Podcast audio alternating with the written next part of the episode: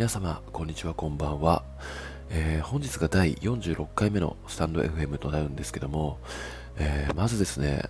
あのもう昨日ぐらいからめちゃめちゃ寒くないですかっていうお話をちょっとしたいんですけども、なんかだいぶ下がりましたよね、気温で。うちがあの木造なんですけども、だいぶ古い家で、まあ、ダイレクトに外気が入り込んできてるので、ものすごい寒くて、あの正直言うともう暖房つけてますよって感じなんですけども、もうなんか朝から鼻水止まんなくて、いやお前また風邪ひいたんかよってなっちゃうんですけども、ちょっと鼻詰まりの中、えー、申し訳ないんですが、えー、聞いていただけると嬉しいです。で、本日、まあ、あのお話しさせていただくのが恋愛とかちょっと全く関係ないお話になってしまうんですけども、なんか過去に、うん、あの彼女ができて彼女ができるとちょっと心霊現象が多発するっていうようなことがありまして、まあ、これ結構地元の友達とかみんな知ってるお話なんですけども、まあ、結構有名ところではあるんですが、まあ、ツイッターのうーん方々は皆さん知らないお話だということで、まあ、あのホラー好きな方も何人かいらっしゃいましたので、まあ、なんかその気分転換といいますか、まあ、なんか毎日恋愛の話してるのもあれなので、たまには全然関係ない話も、うん、混ぜていこうかなということで、ちょっと本日は、うん、ホラー要素強めな、まあ、ちょっとお話を、えー、させていただこうかなって思いました。なんかあの結構ホラー好きな方と、まあ、飲みに行ったり、地元の友達だったり、職場の仲間とかには結構お話ししてる内容でして、まあなんかその、あんまり、うん、怖くないものから、結構来るものまであるので、まあ、それをなんかまあ全部お話ししてしまうと、まあ、時間いくらあっても足りないので、まあ、一部その中でもなんかよんこごこぐらいのお話を、えー、させていただこうかなって思いました。はい、えー、てな具合でですね、うーん、まあ、なんかこれはもう十何年前のお話にからもう遡っていくことではあるんですけども、まあ、まずうーんあんまり怖くない話からだんだん怖くしていこうかなってちょっと思っておりますので、まあ、ホラー耐性のない方は特に、えー、一人暮らしの方はここで、うん、聞くのをやめておいた方がいいのかなって思います。はい、もうこれはちょっと自己責任で、えー、聞いていただければいいなって、あの全部作り話とかじゃなくて本当にリアルなお話なので、まあなんかホラー好きな方にはまあ楽しんでいただけるのかなっていうような内容になっております。はい。えー、てな具合でですね、まあ、まず、うん、一つ目からお話しさせていただこうかなって思うんですけども、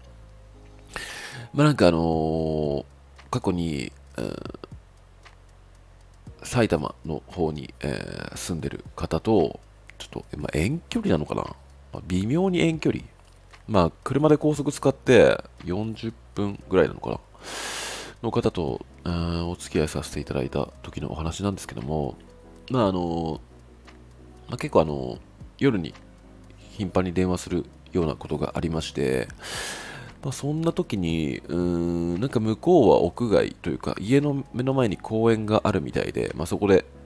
結構電話してくるんですけども、まあなんかその向こうは屋外なんで、まあなんかたまに虫の鳴き声とか、なんか風の音とかちょっと入り込むんですよね。で、まあ、僕としては基本家で電話することが多いので、まあなんかそのテレビも、うん、電話するときはテレビも見ないで、うん、お話しすることが多いんですけども、だからあの全然他の僕の声以外の音はまあ入らないっていうような環境なんですね。でまあ、その中で、うん、彼女がたまになんかその今どこにいんのっていう風にあの言ってくる時があって、でいつも通り家の中だよみたいな、ね、いや絶対嘘でしょみたいなこと言ってくるんですよね。でなんか嘘つく意味もないし、いやいや全然家の中だし、え何なのみたいなした話した時に、いや結構なんかいろんなことするんだけどみたいな。でコツとしてはあの無音の自分の部屋の中で電話してるんで、なんかそんなこと言われるとちょっと怖いじゃないですか。でなんかあのいや全然あのテレビもつけてないし、あの電話してるだけなんだけどみたいな話をすると、いやなんかあのいろんな音が聞こえるし、なんか人の声も聞こえるんだけどって言い始めるんですよ。なんか最初あの怖がらせてきてんのかなみたいなあの思ったんですよね。ね、なのでなんかちょっと話に乗ってみようって思っちゃって、いや実はさみたいな、いやなんか今外のどこどこにいてみたいなことを言っちゃった時があったんですよ。で、えそうなのみたいな。でなんかうーん電話してた時間がじゅうじはんとかじゅういちじぐらいだったんで、夜の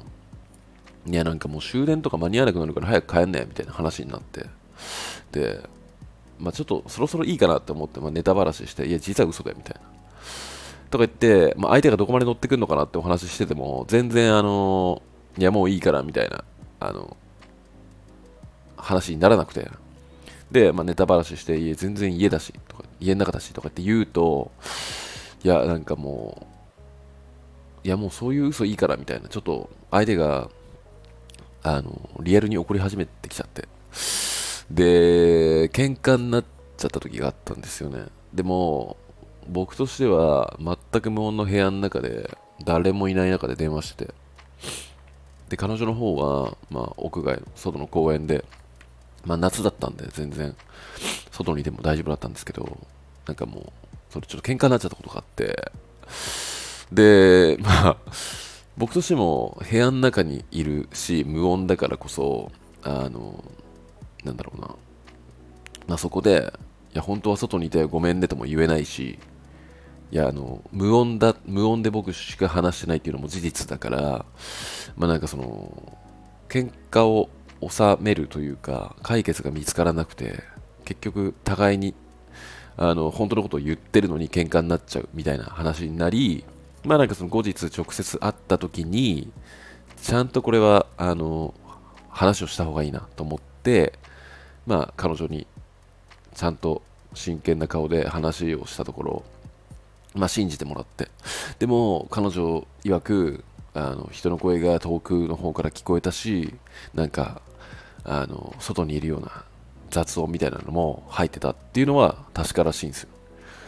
でなんかまあ、あ本当にこれ怖がらせてきたとかじゃなくて、本当にそういう風に聞こえたんだなって思って、でなんかちょっとそこからちょっと怖くなっちゃってて、電話をするたびにあの結構警戒するようになっちゃって、互いに。でなんかしばらく電話しない時期があって、なんかそのそういうことがあったからちょっと喧嘩のきっかけになってしまうと思って下げてたんですけど、なんかふたりの中でそれを忘れちゃってた時期があって、ある時ふと全く同じ状況、向こうが公園目の前の公園で、こっちがうん全く無音の部屋の中で電話するっていう状況になっちゃった時に、まあなんかそのまた同じ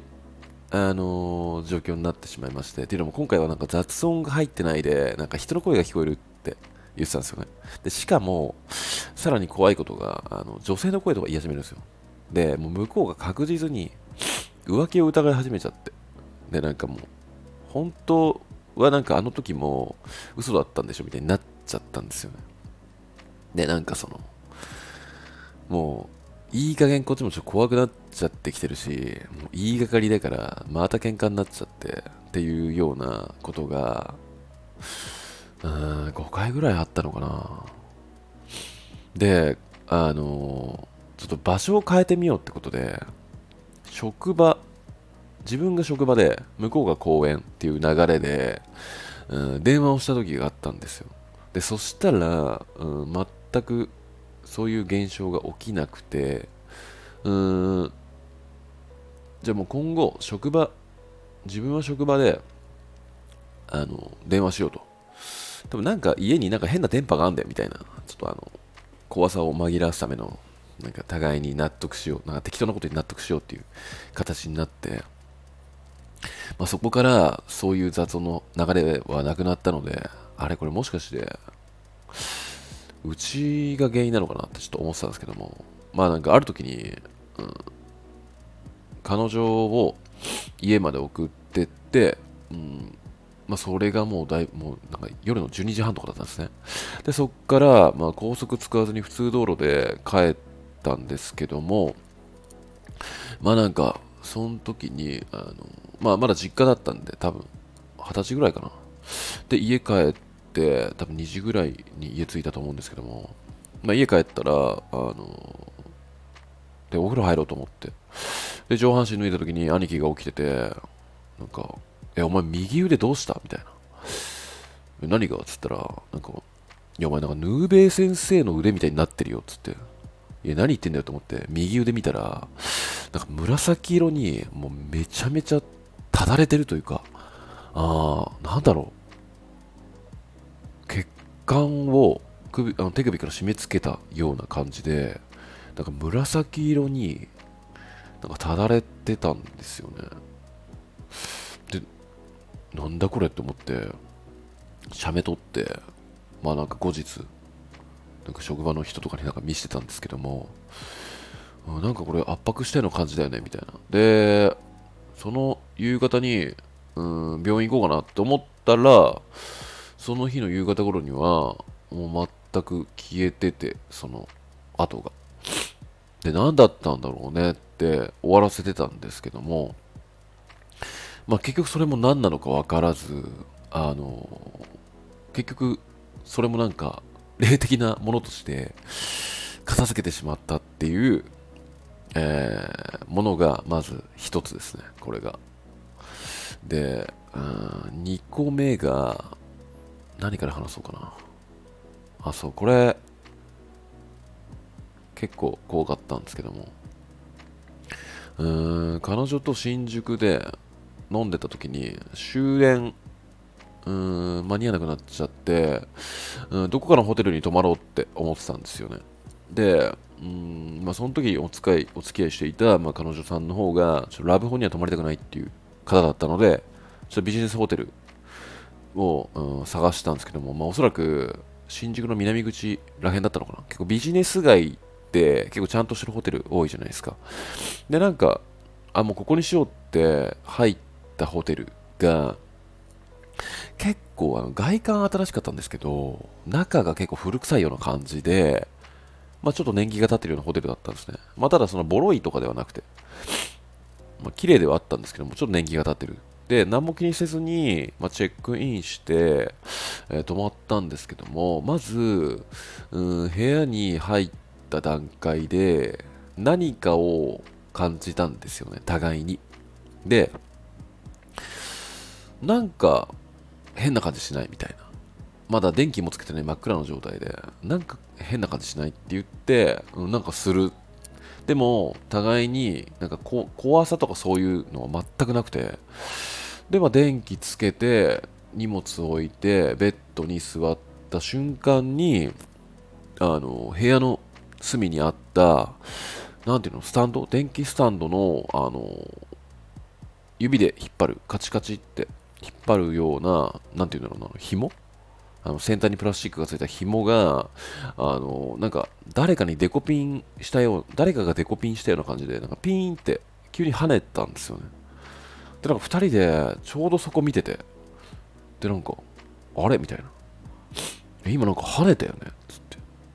跳ねたねみたいな。で冷静に考えるとこれってめちゃくちゃ怖いことなんですけど、なんか全然怖くなかったんですよ。なんかあのー、手で引くスイッチが跳ねたみたいな、えなんだろうねみたいなことを言ふたりで言ってて、で全然スルーしてたんですよ。で、まあ、それしか起きなくてその日は。で朝になって、えー、チェックアウトして、まあ、帰ろうってなって新宿駅に向かってたんですけども、まあその道帰り道に、うんまあ、ふたり同時タイミングでいやあのホテルさみたいな、なんか今ちょっと考えたんだけど冷静にめちゃめちゃ怖くなかったってうーん、まあ、僕から切り出して、そしたら彼女さんの方もそれ私も思ってたんだけど、なんかあのホテルから離れるにつれてなんか怖さが増してきたんだよねみたいな話をしてて、でいや俺もだったんだけど、いやなんかあのまず電気つけたらなんかあの電気スタンドのスイッチが跳ねたじゃんみたいな話になって、いやあれもう冷静に考えたらめちゃめちゃ怖いよねみたいな話になってて、でなんかでここでまたあのめちゃめちゃ怖い話になるんですけども、なんかあのふたりしてあのなんか電気スタンドの横に椅子あったじゃんみたいな、であそこに誰かいたよねっていう話をなんか冷静に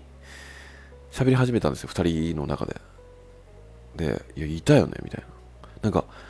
あのー、なんだなんかその姿形がはっきりとくっきり見えるわけじゃないんだけど、なんか着てる服とか体型とか分かったよねみたいなこと、シラフで朝の午前もじゅうじぐらいかな、あれ確かチェックアウト朝のくじとかだったんで、でも朝のじゅうじぐらいに新宿駅まで行く道のところでまあお話ししてて、でえどんな感じに見えたって、まあ、彼女さんが言ってきたから、いやあれさ、いやスーツ着てたし中年の男性だったよねみたいな、でなんかおとなしく座ってる感じしなかったみたいな話をふたりでしてたら、いやもうまさにそれよみたいな、あのー、ふたりしてなんかしあのー、なんつうのうーんそういう霊とか全然あの霊感とか全然ないもんだって思ってたのに、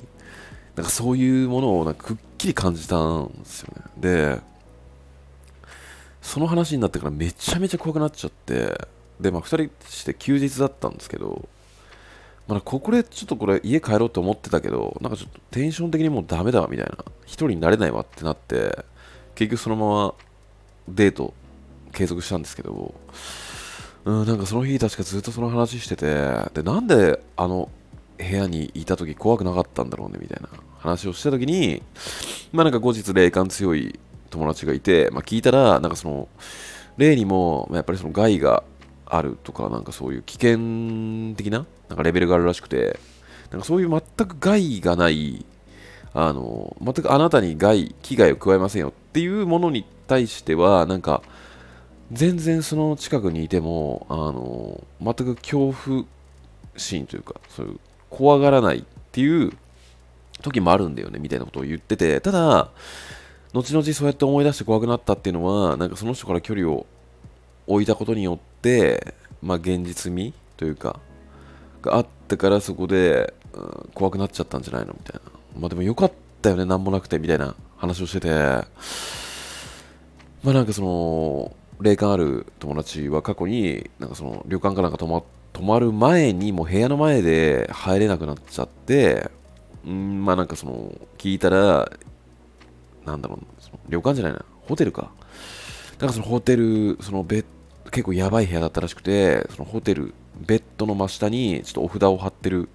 部屋だったみたいなことをなんか言われたらしくて、結構霊感強いからなんかそういうのを感じ取れるんでしょうね。入れなかったっていうぐらい強い霊感の持ち主の友達が教えてくれたので、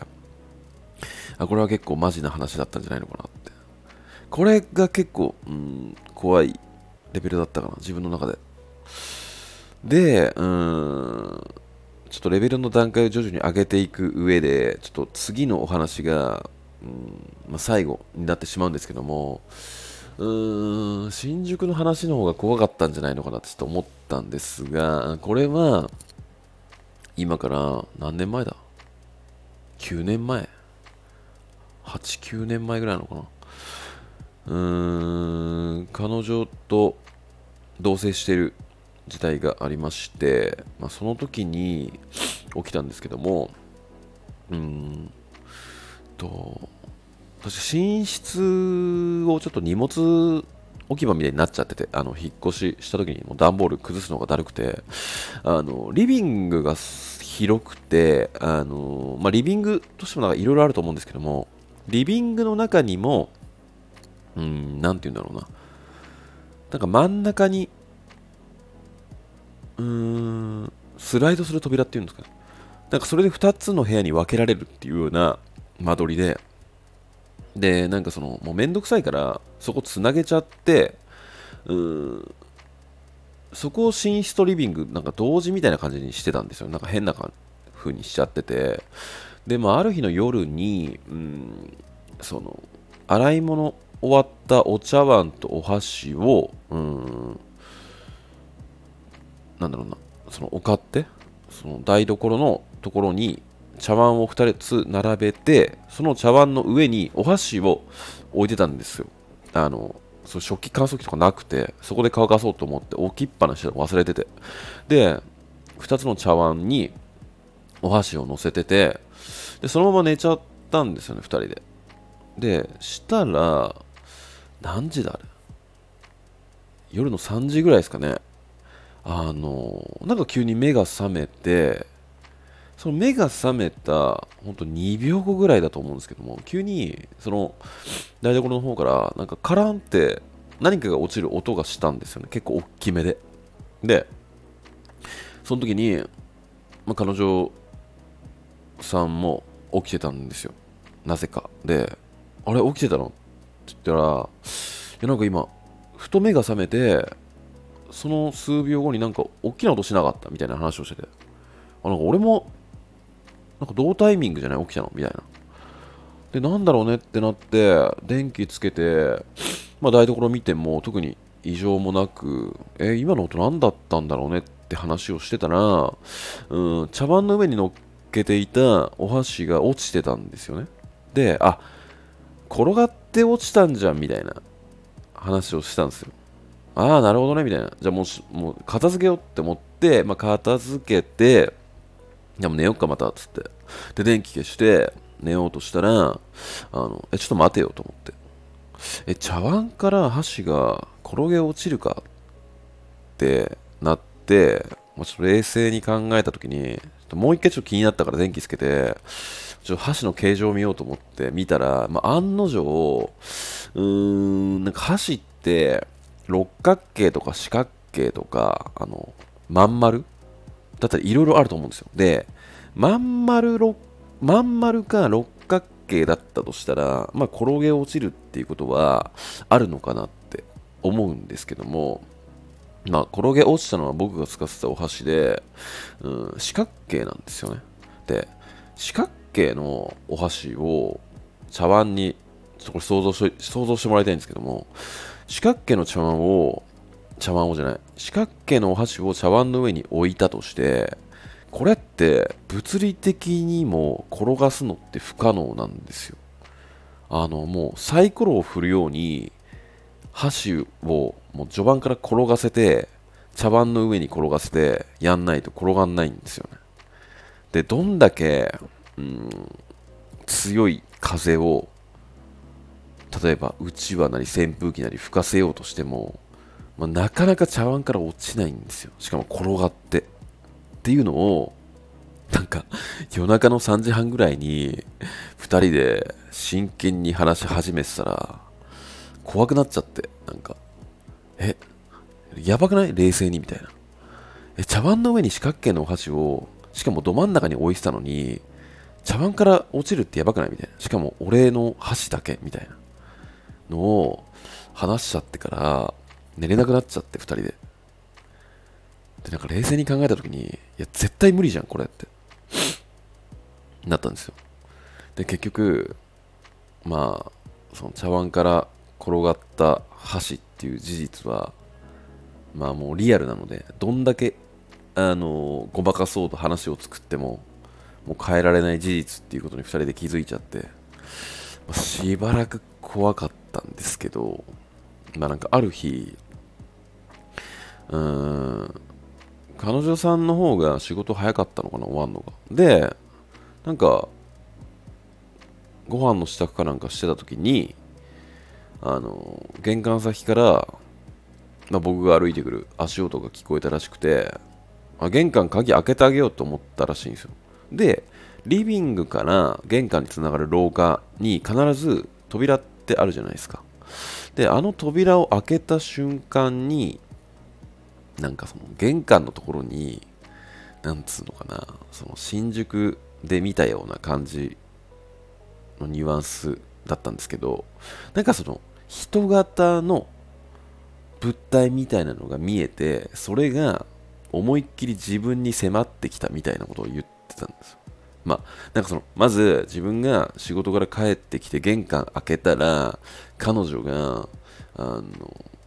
呆然と立ってたんですよ。立ち尽くしててそこででどうしたみたいな話をしたら、いや今帰ってきたと思ったから鍵を開けてあげようかなって思ってリビングと廊下にこのつながる扉を開けた瞬間になんかまだ帰ってきてないのになんか白い影みたいなのが立ってて、それが私のになんか突進してきたみたいなこと、もうわけわかんないこと言ってて、何それみたいな。その時にあの茶碗のその箸のから結構近かったんですよね、その期間が。で、まあなんかそのもともと僕が彼女ができるとそのなんか霊的な現象が起きるっていうエピソードはもう知ってたから、えでもあれってそのなんか実家が問題だったんじゃなくて、なんかそのねあのまあ俺が原因だったんじゃないのみたいな。だからふたりで引っ越してきたけどこの家に連れてきちゃったんじゃないのみたいなまた話になっちゃって、え俺が原因だったのみたいなっていう、まあ、エピソードが、まあ、あったんですよ、何個かっていうような、うん、ちょっとお話を気づいたらにじゅうろっぷん話してましたね。うんまあ、結構あるんですけども、他にもまあでもなんか中でも結構そのあのリアルというか怖かったお話をちょっとさせていただきました。はい。なんかねちょっとわかんないんですけど、まあなんかどうやら、うん、なんか過去に友達とか結構いろいろ言われてたのが、なんか女性の霊が取り付いてんじゃないのみたいなでその霊が嫉妬してんじゃん絶対みたいな感じで、まあ、今ではちょっと笑い話なんですけども、まあなんかそういうことがあったということで、結構その霊的な現象っていうものは、まあなんかそのね、中にはその霊的なものに全く触れてないっていう人は、まあその信じれないようなお話だとは思うんですけども、実際なんかこういう風に味わってみると、なんか本当にあるんだなって思えるんですよね。なんかまあそれがなんかいろんな現象がなんかいろいろ交わって起きた自然現象とかなのかもしれないんですけど、なんか今になって思うと、いやなんか不思議すぎて、うん、霊、霊だったんじゃないかなって思ってるんですよね、個人的には。えー、まあてな具合であのこれ作り話とかじゃなくて、あの全て本当のお話なんですよね。はい、まあなんかそのねあの霊ホラー要素を全く、うん、苦手な方にもかかわらず興味本位で聞いちゃって、ちょっと今日寝れなくなっちゃってしまいましたら、えー、ごめんなさい、ここで謝罪させていただきます。はい、えー、手な具合でですね、えー、本日は全く関係ないお話を、えー、させていただきました。えーもう今夜、うん、もう一つですね、あの、まあ、だいよんじゅうななかいめになるんですけども、ちょっと気になる質問箱がありましたので、まあ、うん、今回ふたつスタンド エフエム、うん、アップしていこうかなって思っておりますので、まあ、そちらもき、うん、つなげて聞いていただけると嬉しいです。まあね、次はあのホラー要素とかじゃなくて、えー、恋愛に関する質問箱を回答していくだけなのでご安心ください。はい。えー、手な具合で、ではまた。